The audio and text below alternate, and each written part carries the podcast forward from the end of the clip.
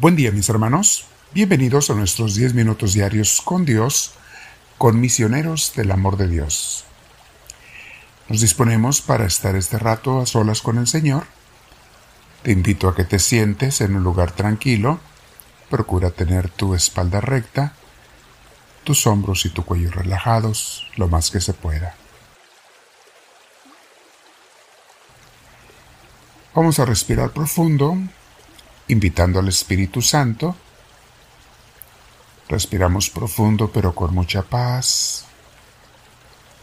Pídele a Dios que abra nuestro corazón, nuestra mente para orar, para meditar, para aprender y reflexionar, que es lo que Dios siempre nos quiere ofrecer, siempre nos da. Enseñanza, camino, guía, luz. Pidamos de eso al Señor este día, mis hermanos, también. Bendito seas, Señor Dios nuestro. Hoy mis hermanos, al estar con Dios, con esa paz de Él también, vamos a meditar en un punto que se llama No todo deseo y pasión se deben seguir. En el mundo moderno, mis hermanos, hemos escuchado a veces expresiones tan aberrantes, tan tontas y tan ignorantes, que hacen sentir bien a la gente y por eso la gente las escucha con mucho gozo y las siguen expresiones tales como sigue tus gustos, sigue tus instintos, sigue tus pasiones, no te rindas, ve adelante siempre, no te des por vencido, lo que tú quieras, sé tú mismo y, no hagas caso de los demás, que nadie te gobierne, que nadie te diga, haz lo que a ti te plazca, eh, la vida es una y una sarta de tonterías, mis hermanos que se oyen muy bien porque le, eh, le enfatizan a uno su ego, te lo exaltan, te exaltan tu ego, tu orgullo, tu vanidad, te exalta tu egoísmo, sé tú y que no te importen los demás, pero no es esa la forma en que Dios quiere las cosas, mis hermanos. Nadie estamos en este mundo para nosotros mismos. Estamos para una misión que tiene que ver con la voluntad de Dios y con el ayudar y servir a los demás. Todas esas expresiones son basura, mis hermanos. Y si te metes a buscar YouTube con títulos semejantes, vas a encontrar que tienen miles y miles de vistas, miles y miles y hasta millones de gente que lo siguen. Hay, hay no solamente predicadores, sino también motivadores y gente que te dan por allí. Ya como tienen gente que lo sigan, porque siempre quieren ser eh, grandes ellos y, y buscar a la gente que les impulsen a eso. Mis hermanos, la enseñanza de hoy dice, no todo deseo y pasión se deben de seguir. Hay muchas cosas malas que nuestro cuerpo, nuestra carne quiere y que no tenemos por qué seguir, no son buenas.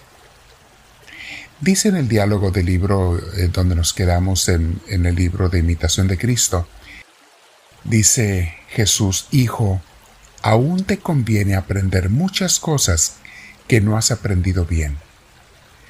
El alma le contesta, ¿qué cosas son esas, Señor? Y Jesús dice, que pongas tu deseo únicamente y solamente en mi voluntad, de manera total, y no seas amador de ti mismo, sino afectuoso celador de lo que a mí me agrada los deseos se encienden muchas veces y te estiran con insistencia, pero considera si te estás moviendo por mi honra o por tus gustos. Si yo soy la causa, estarás contento de cualquier forma que yo ordene las cosas. Pero si algo tienes escondido de amor propio, y siempre te buscas a ti mismo y tus intereses, mira que eso es lo que mucho te impide y te agrava. Guárdate pues, hijo mío, no confíes demasiado en esos deseos que has tenido, en ese deseo que tuviste sin consultarlo conmigo, porque puede ser que después te arrepientas y te descontente lo que primero te agradaba tanto, y que por parecerte mejor lo deseaste porque no se puede seguir luego cualquier deseo que aparece bueno. ni tampoco huir a la primera vista toda afición que parece contraria.